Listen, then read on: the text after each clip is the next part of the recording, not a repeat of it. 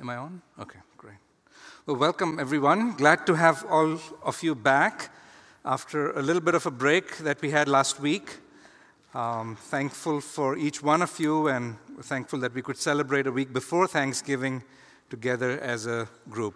Why don't I open our time with a word of prayer as we get back into the book of Genesis? Father, it is the desire of our heart that we would turn our eyes to our Lord and Savior Jesus Christ. Lord, we know that there are many, many things that are happening in our life. Perhaps some are here uh, with the cares and burdens of this world, and perhaps they're in a difficult circumstance. Lord, would you help them to fix their eyes on Christ as we hear from His Word? We pray that we would be encouraged, we would be challenged, but more than anything else, we would leave from here knowing that your name was honored and exalted. So speak to us through your word now, we pray. In Jesus' name, we ask these things. Amen. Turning your Bibles to the book of Genesis, uh, it's surprising, but we are back in Genesis after almost a break of uh, five or six months, maybe as we were going through a series in the summer, and then we also got into the book of Ruth.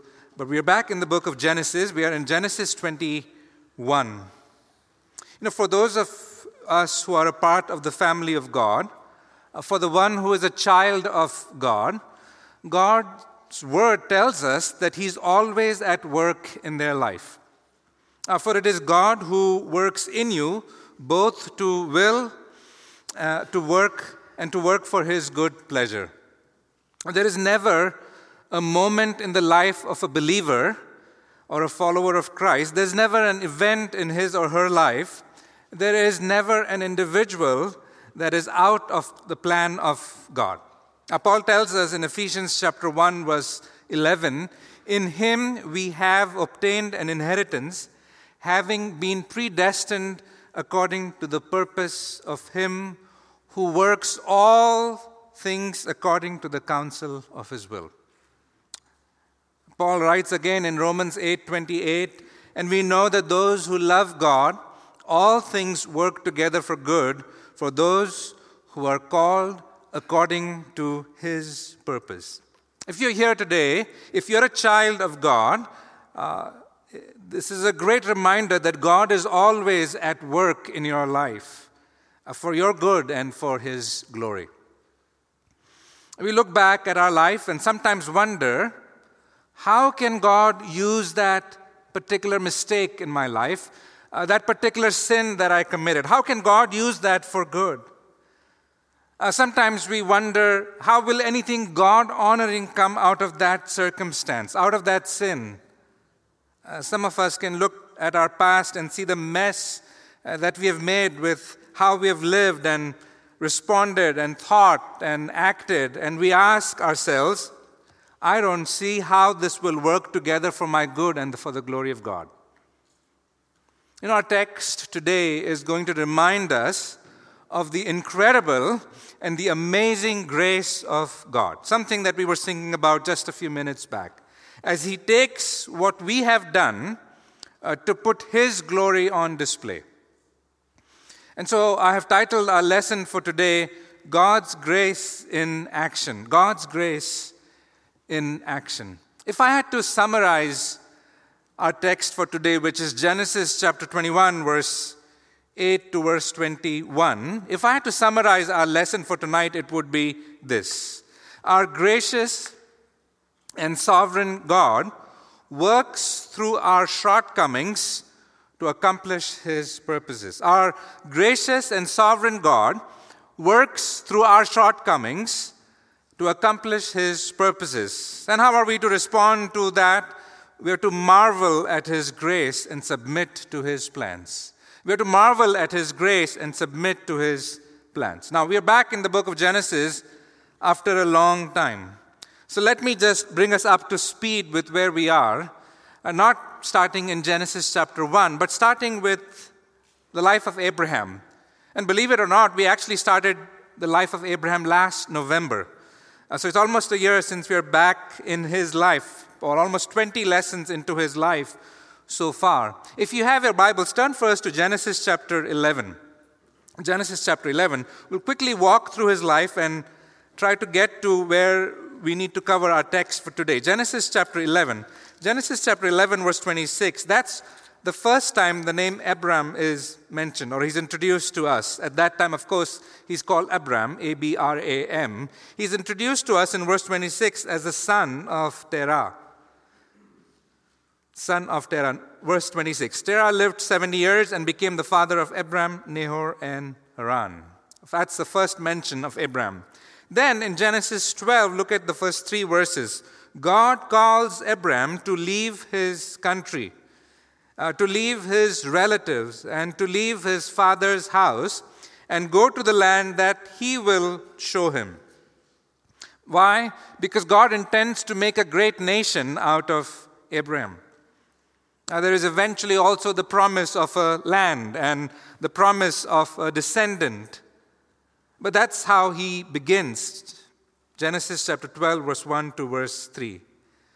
At this stage of his life, Abraham is actually 75 years old, and Sarah is, or Sarai is 65, both obviously well past the age of childbearing. And through a series of events, God continues to remind Abraham of his promise. Then, for the first time, if we were to, to, turn to Genesis chapter 15, in verse 1, God tells Abraham that one who comes from his own body he will be his heir. And that is Abram. Abram, you're going to have a, a son. It's not that you're going to adopt a son. No, you're going to have a son yourself. He takes Abram out of his tent in those few initial first few verses in chapter 15. He shows him the stars and he says to him, That's how many descendants there will be coming out of you. Now, this is this is astounding, and it, it's more astounding what follows in verse 6. Notice a statement that we will find repeated throughout the scriptures. Verse 6 Then he believed in the Lord, and he reckoned it to him as righteousness. Then he believed in the Lord, and he reckoned it to him as righteousness. God considered Abraham as righteous, someone who is worthy to stand in his presence. Not because something he did, but because God chose. About 10 years pass from this event, and Abram is now 85 years old, and there is still no son. And so, based on Sarai's recommendation in chapter 16, Hagar is introduced to us.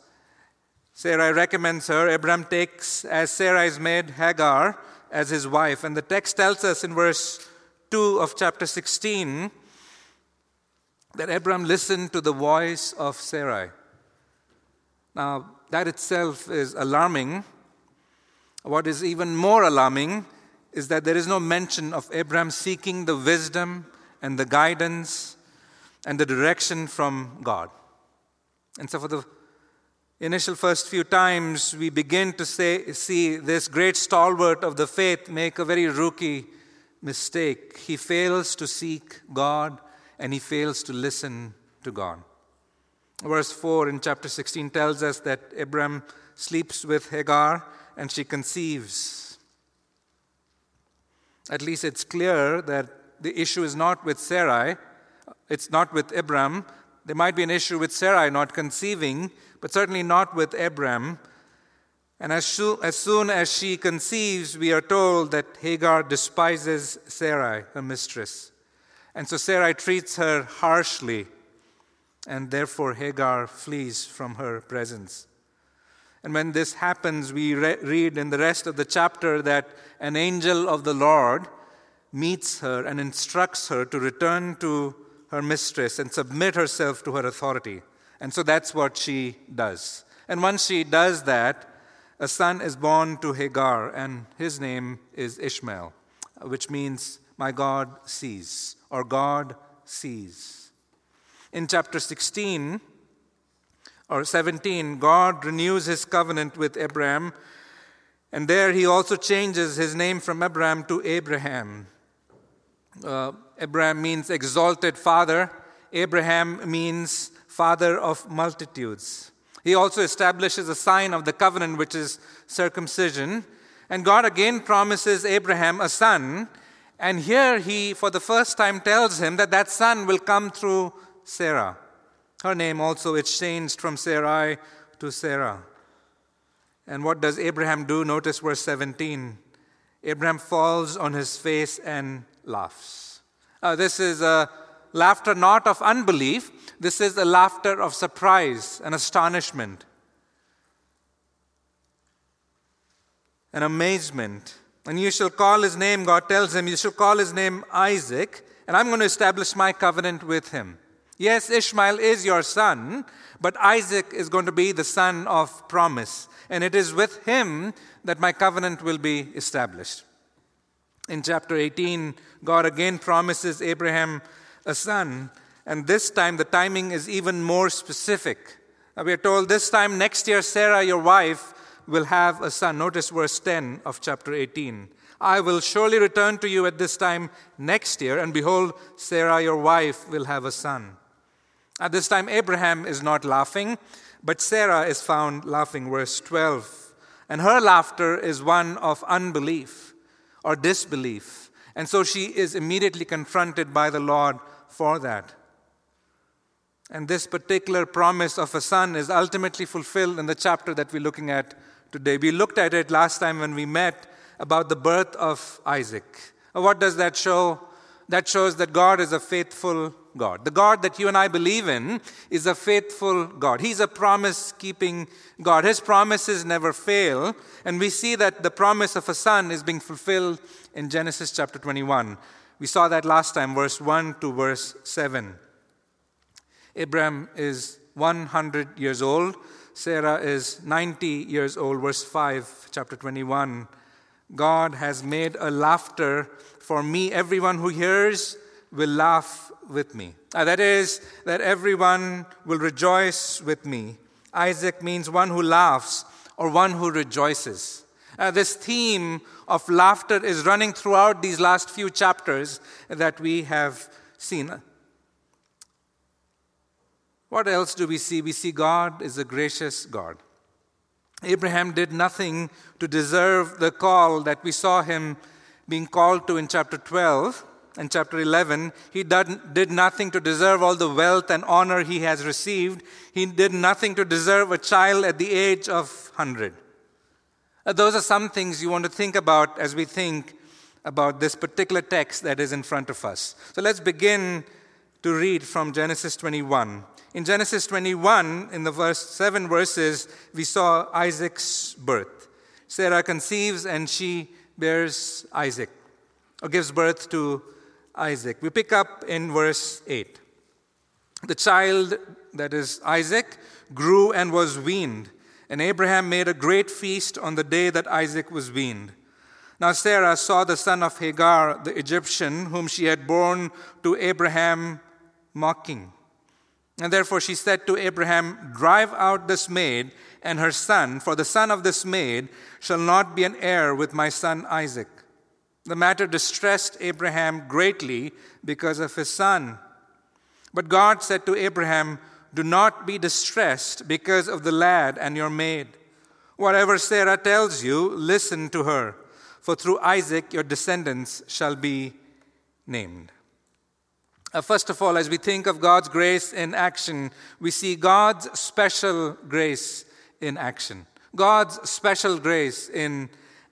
Notice with me a few things. Not much time is spent in the initial few weeks and months of Isaac's life in verse 7, we're told that he was born, that he was there. Perhaps he was just a newborn baby in verse 7. And then verse 8, we're told that the child grew and was weaned. Uh, this is the first indication in the text of how old Isaac must have been. Now, ancient documents tell us that this age of weaning could be anywhere between two to five years of age for the child. But typically, this was three-year-old child where he or she transitioned from liquid food to solid food. Isaac, in that sense, is no longer dependent on his mother for nourishment. He can now eat and digest solid food. Uh, this is a great turning point in his life. You know, at a time, think about Abraham, at a time when many were sitting and enjoying retirement benefits, Abraham has a son. And this son has crossed a significant milestone in his growth. And so this is a cause for celebration. And so Abraham throws a party, verse, uh, verse 8. He made a great feast on that day, on the day that this transition takes place. And so Isaac has now moved to the next stage of his growth. Uh, this is also why we celebrate things such as birthdays. I mean, we celebrate a year being added to a person's life. But what we do in the physical realm, we also do in the spiritual realm. I'm reminded of our discipleship program, Partners One on One. When that last session is done with your partner, what do you do? You, you celebrate. Uh, some of you have coffee together, or you give a gift to that individual who has poured and uh, poured himself or herself into your life. You're thankful. So you ought to celebrate your spiritual milestones, even as we celebrate a physical milestone in Isaac's life. Now, it's most likely that it is at this great feast that an event takes place that determines the trajectory of Hagar and of Ishmael. Notice verse 9. Sarah sees the son of Hagar, the Egyptian, the one that she had born to Abraham, and what is he doing? He is mocking. Uh, the word mocking finds its root in the same word as laughing. Uh, we saw earlier Abraham falling on his face and laughing out of surprise and amazement that he's going to have a son at the age of 100. Uh, we saw Sarah laughing out of unbelief for which she was confronted. And then we see the name of the son that they have, Isaac, which means the one who laughs. And we now have Ishmael mocking. He's laughing in jest. He is mocking, he's making fun or he's poking fun at Isaac. Now, what he did exactly is not known. It's not told to us in the scriptures. Uh, the word in Hebrew is in a form that is called piel, P I E L, which is something that is an intensive form of a Hebrew verb. It's repetitive and it's active form. For example, take the word break. Something falls on the ground and breaks. In its normal form, it would be, we would say, that thing fell on the ground and it broke. But the piel of that particular word is that it shattered, it broke into many pieces. That's the difference between laughing and mocking. So, mocking is in the intensive, repetitive, active form. If you want to know more about that word, that same word is also used in Genesis 19:4. Remember that story? We covered that. It describes Lot who is attempting to warn his family. And what did it seem to them? To, to them, it seemed like he was jesting or he was mocking. That's Genesis 19. The same word is used in Genesis 26, verse 8, where Isaac is playing with or he's caressing his wife Rebekah. The same word also appears in Genesis 39, verse 14 and 17, where Potiphar's wife accuses Joseph of mocking her. In each case, the action that is taking place is being misrepresented. Now, how do we, uh, why do I say that? You know, Lot seemed to be mocking to his family because his current words differed from his previous one. Isaac seemed to be playing because what he was doing with Rebekah did not align with his previous statement. And what was his previous statement? We haven't reached that stage here, but what his previous statement was that Rebekah is my sister. And what he was doing with his sister didn't jive with what he said. He was to her. And in the case of Joseph, the accusation against him differs from what he was known for. He was known for a good character. And so you can see the word mocking has to do with being misrepresented. And the mocking, the way that it is used here, conveys the idea of playing with someone, trifling with them. And it points to a deception that, if left unchecked, would prove harmful. Unless you think I'm trying to pull out of the text something that is not there, why don't we turn to Galatians chapter 4? Paul actually quotes this particular incident, and notice what Paul says about Ishmael's actions. Galatians chapter 4, verse 29.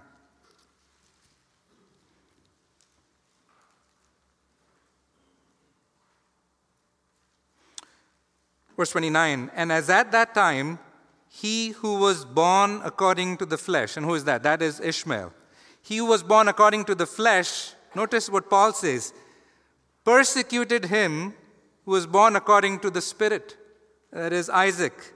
And so it is now also.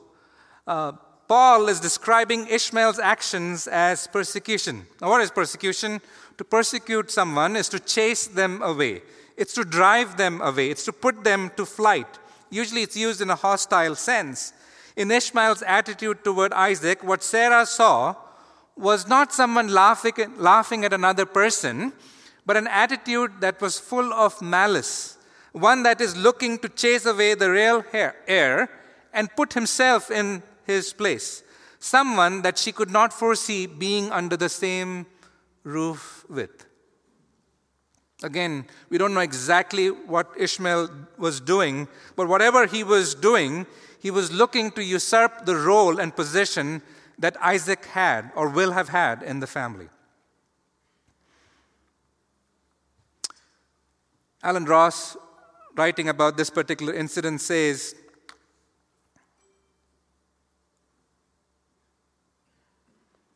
In Genesis 21, then the laughter was the response of faith, faith to the promise of God, but the mockery that was displayed by Ishmael signified the response of unbelief in God's plan that Isaac should be the heir. Well put. Because that's what he was doing. With his actions, he was trying to usurp the role that Isaac would have played as an heir. And so, what does Sarah do? Notice verse 10.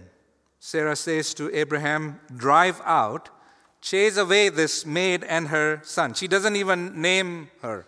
She says, Drive them away. And here we have a hint of what Ishmael may be doing with Isaac. She says, For the son of this maid shall not be an heir with my son Isaac. So, what does Abraham respond? How does he respond to Sarah's idea? Well, this time the matter, it says, distressed Abraham greatly because of his son. It grieved him, it displeased him, and saddened him. It displeased him because Ishmael was not just Hagar's son, he was also Abraham's son. And by this time, going by the ages that I've mentioned earlier, probably Ishmael is around 17 or 18 years old. So he spent a lot of time with him. If you were to put your sanctified imagination on, uh, let's say with an American twist to it, you know, Abraham may have hunted with his son. He may have thrown the ball to his son or played ball with him. Whatever it is, it seems that Abraham had a good relationship with Ishmael.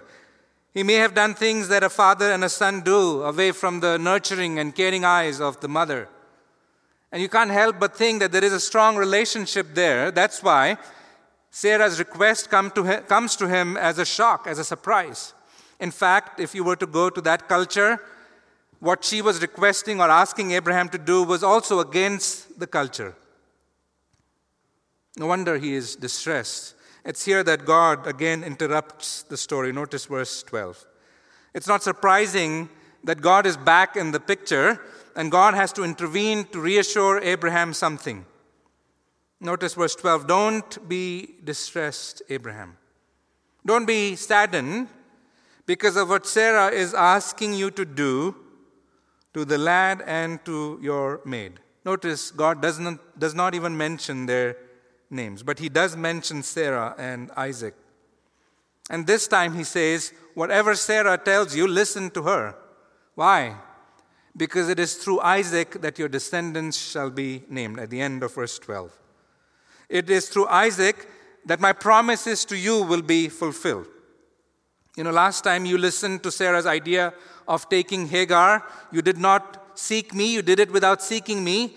But I now am going to work through your shortcomings. I'm going to work through your mistakes. I'm going to work through your mess to bring about blessings in your life. Uh, for, for through Isaac, your, name, your descendants shall be named. Now, that word descendants although it's translated here as plural, can also be understood as singular. And although not explicitly stated here, Paul tells us in Galatians 3:16 that that descendant that God had in mind was the Lord Jesus Christ. My plan, Abraham, is to bring a descendant through Isaac, the descendant in the immediate context that would be Jacob, but in the ultimate context, it is the Lord Jesus Christ. But what Sarah is telling you to do is in perfect alignment with my plan and with my purposes. My plan is to bring through Isaac a descendant who will, through his life, through his death, through his burial, through his resurrection, he will accomplish the salvation for his people. And so I want you to do what Sarah is telling you to do. Now, let me just stop here and draw some lessons for us as we think about God's special grace in action. What can we learn? First of all, understand that faith and unbelief are incompatible. Faith and unbelief are incompatible. You cannot, in the same breath, repent and believe in the Lord Jesus Christ as your Lord and Savior, and then act as if His words, His commands, do not matter. Faith and unbelief cannot exist under the same roof. They are antithetical to each other, or what we can call oxymoronic. Doesn't make sense. You cannot say with your mouth that Jesus is my Lord and then act as if someone else has authority over your life. Uh, you, you cannot say that you're a believer when you're here on a Sunday or a Wednesday night and live as if you're an unbeliever throughout the week. You cannot sing praises to the God of the Bible on one day and live the rest of the day singing praises to other idols. Now, this is not eisegesis on my part. Paul actually refers to this chapter, as I mentioned, and this incident in Galatians 4. And he says Abraham had two sons, one was by the bondwoman and the other by the free woman. If you're still there, turn to, not there, turn to Galatians chapter 4.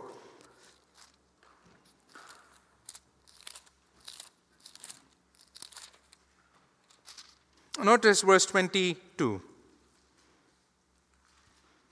For it is written that Abraham had two sons, one by the bondwoman and one by the free woman. But the son uh, by the bondwoman was born according to the flesh, and that is Ishmael, and the son by the free woman through the promise, that is Isaac. Uh, this is allegorically speaking, for these women are two covenants one proceeding from Mount Sinai, bearing children who are to be slaves. She is Hagar. Now, this Hagar is Mount Sinai in Arabia and corresponds to the present Jerusalem, for she is in slavery with her children. Uh, but the Jerusalem above is free. She is our mother. Go down to verse 31. So then, brethren, we are not children of a bondwoman, but of the free women.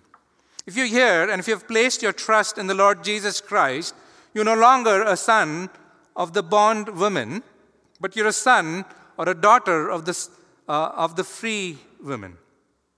What a relief that is to know that we are no longer under bondage, but we are free, uh, set free by the Lord Jesus Christ. what this is then telling me is faith and unbelief are incompatible. They cannot live under the same roof.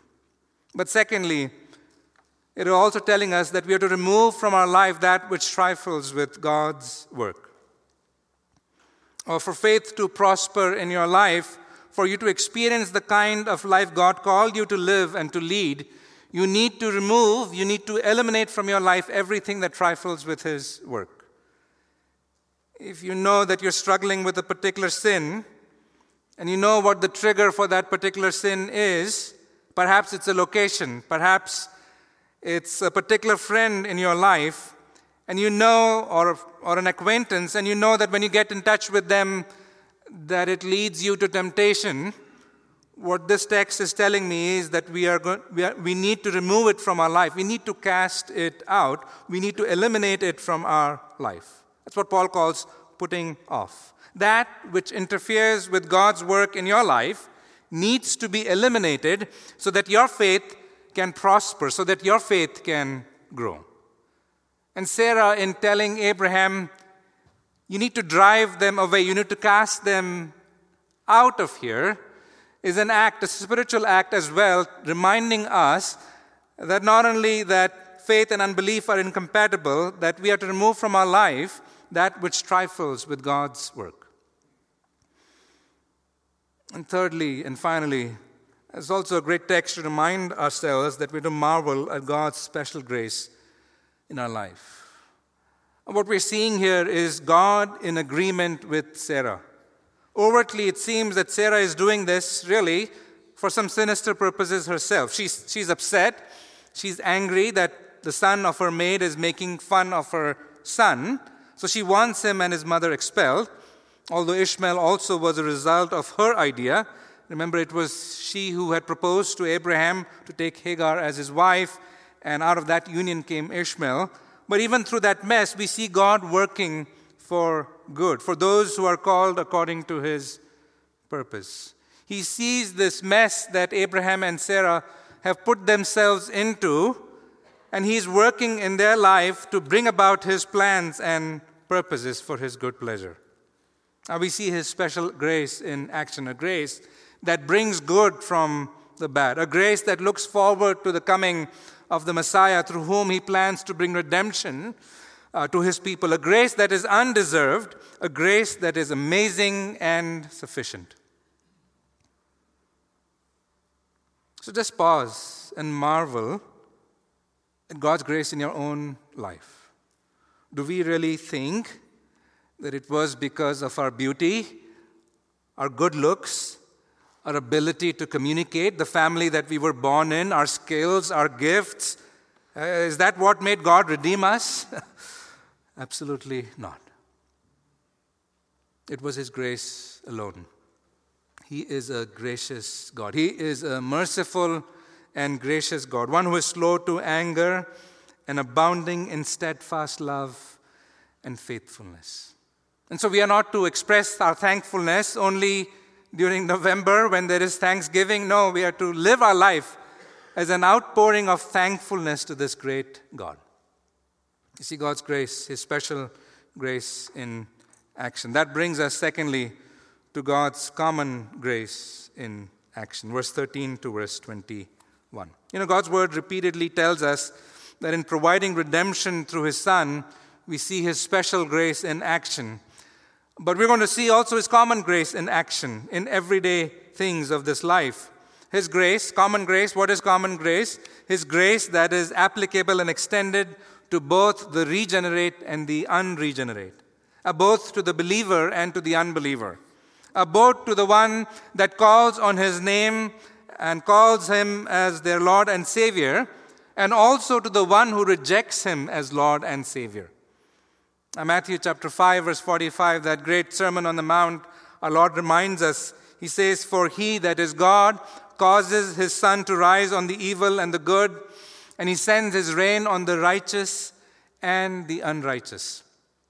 Psalm 145, verse 9 says, The Lord is good to all, and his mercies are over all his works.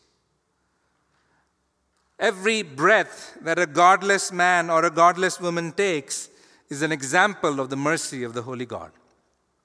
Luke 6:35 Lord says, "But love your enemies and do good and lend expecting nothing in return, and your reward will be great. You will be the sons of the most high." When you do these things, you're acting like God. And what does he do? For he himself is kind to ungrateful and evil men. He's a kind God. His grace extends to those who don't even call on Him. Someone has said, to be an atheist is to like is to is compared to sitting on God's lap and slapping him on his face. Even the breath that the atheist takes in is grace from God, his common grace. And it is the common grace that we see on display here as you notice verse 13. Genesis chapter 21, verse 13. And of the son of the maid I will make a nation also, because he is your descendants. Notice that God promises Abraham that even the son that you have had through your maid, notice no mention of the name of Ishmael. It's interesting that in this entire section, which is actually triggered by Ishmael, there's not a single time that his name is mentioned here. Notice what he says the son of the maid. I will make a nation also through him. A nation will come. I will bless him. Why? Because he is your descendant, Abraham. What an amazing God this is. I'm going to bless Ishmael, even though he's not a part of my plan to bring redemption to this world. I'm going to bless him because he is your descendant, Abraham. And so, verse 14 So Abraham rose early in the morning. He took some bread and a skin of water, that is, a water container that is made up of animal skin, hides, and he sends Hagar and Ishmael away. We know that she's from Egypt, so the only way perhaps she knows is the way that she came up from Egypt, so that's the way she takes. Uh, we know from some maps how the kind of route she must have taken. Uh, the place that looks like a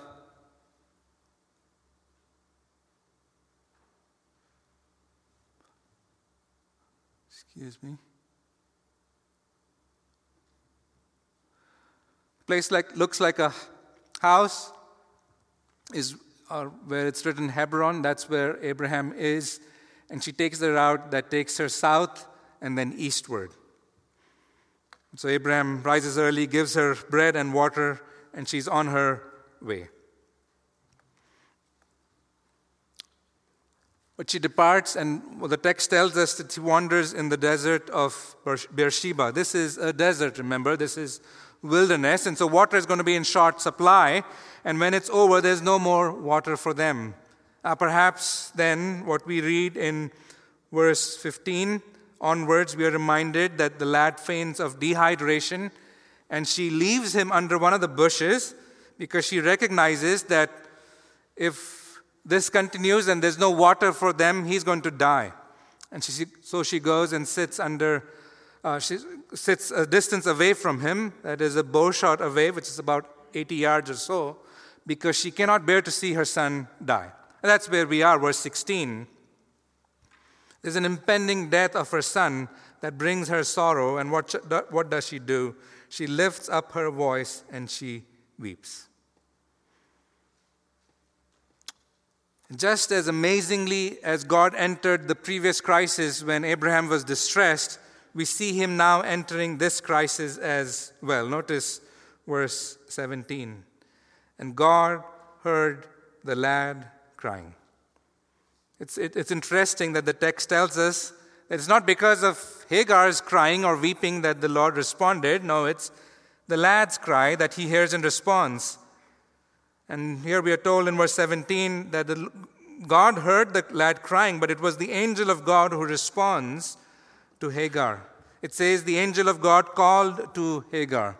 The word there for God is the word Elohim, which means the powerful one, the one who created everything by his power and by his word. Now, it's interesting that the angel of Elohim is mentioned here but previously, when a similar kind of incident happened in Hagar's life in Genesis 16, we are told that it was the angel of the Lord who had intervened. That is Yahweh. Now, Yahweh, as we know, is the covenantal name of God, the personal name of God. It's used every time it's used in connection with promises to Israel. And so, what that tells me is that as long as Hagar was under the authority of Abraham and, I, uh, and Sarah, it was as if she was also a part of the covenant. And as soon as she departs now, uh, there is no covenantal name of God being used. It's Elohim, a general name of God. It's the same God, but a change in name tells us the relationship now has changed with Hagar. He meets her and he also reveals to her what he had revealed earlier to Abraham. And what is that? Don't fear, Hagar. Verse 17 at the end God has heard the voice of the lad where he is. Arise, lift up the lad, and hold him by the hand, for I will make a great nation of him.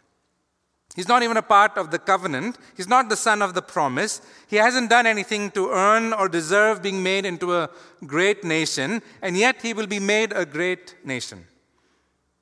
You know, many of us have grown up in godly homes where the Word of God was regularly shared with us. It was read and, and taught to us. We heard the gospel for a long, long time. Others, perhaps not so blessed to have grown up in godly homes, uh, but perhaps heard the gospel in school or college. As I think back at my own background, I wonder I don't really wonder. I know for sure it's God's grace. But what, what did I do to earn or deserve such blessings from God? Answer nothing. You know, most of us are single here, and um, statistics, I know that's what we like to hear. Statistics tell us that about 90% of you are one day going to get married. What a great opportunity for you to set up a home and give a godly foundation if God give, were to give you children. Even if He were not to give you children, what a great opportunity for you to be involved in the life of the body of Christ and to influence the next generation for Christ. What did they do to deserve that? Answer nothing. And then we are told that he opened her eyes. Verse 19. Amazingly, she now sees a well of water, a great picture of illumination. Perhaps the well of water was there, uh, but her eyes were closed. And now God opens her eyes, and she sees a well of water. She fills the container and gives it to the lad, and he survives. That brings us to the last two verses in this chapter. Notice verse 20 and 21. God was with the lad, and he grew, and he lived in the wilderness, and he became an archer. He lived in the wilderness of Paran, and his mother took a wife for him from the land of Egypt. Now, these last two verses are like an epilogue to this whole section. We're reminded again of the great God that we have. He's a living God. He's active in this world that He has created. He hears the lad cry that we saw, saw already he opens the eyes of Hagar that we saw him doing in verse 19 so that she sees the well of water. And now we are told God was with the lad. Verse 20. He's a God who hears, He's a God who opens the eyes, and He's a God who is present. He is with Ishmael. And what is the result of God's presence? Notice verse 20. And the lad grew the lad that is Ishmael grew. This section, remember, began with Isaac's growth story. It began with verse 8. Notice the child that is Isaac grew. And now we are told about Ishmael's growth. He lives in the wilderness along with his mother and he becomes an archer. The reference to the bow shot earlier in verse 16 is perhaps to prepare us for uh, us as readers to remind us of what God intended to do for Ishmael, that he wanted him to become an archer. And then we are told in verse 21 he lived in the wilderness of Paran. His mother took a wife for him, which was fairly common in that part of the world for parents to be involved in the life of their children in this way. And she took a wife from her own people, from the land of Egypt.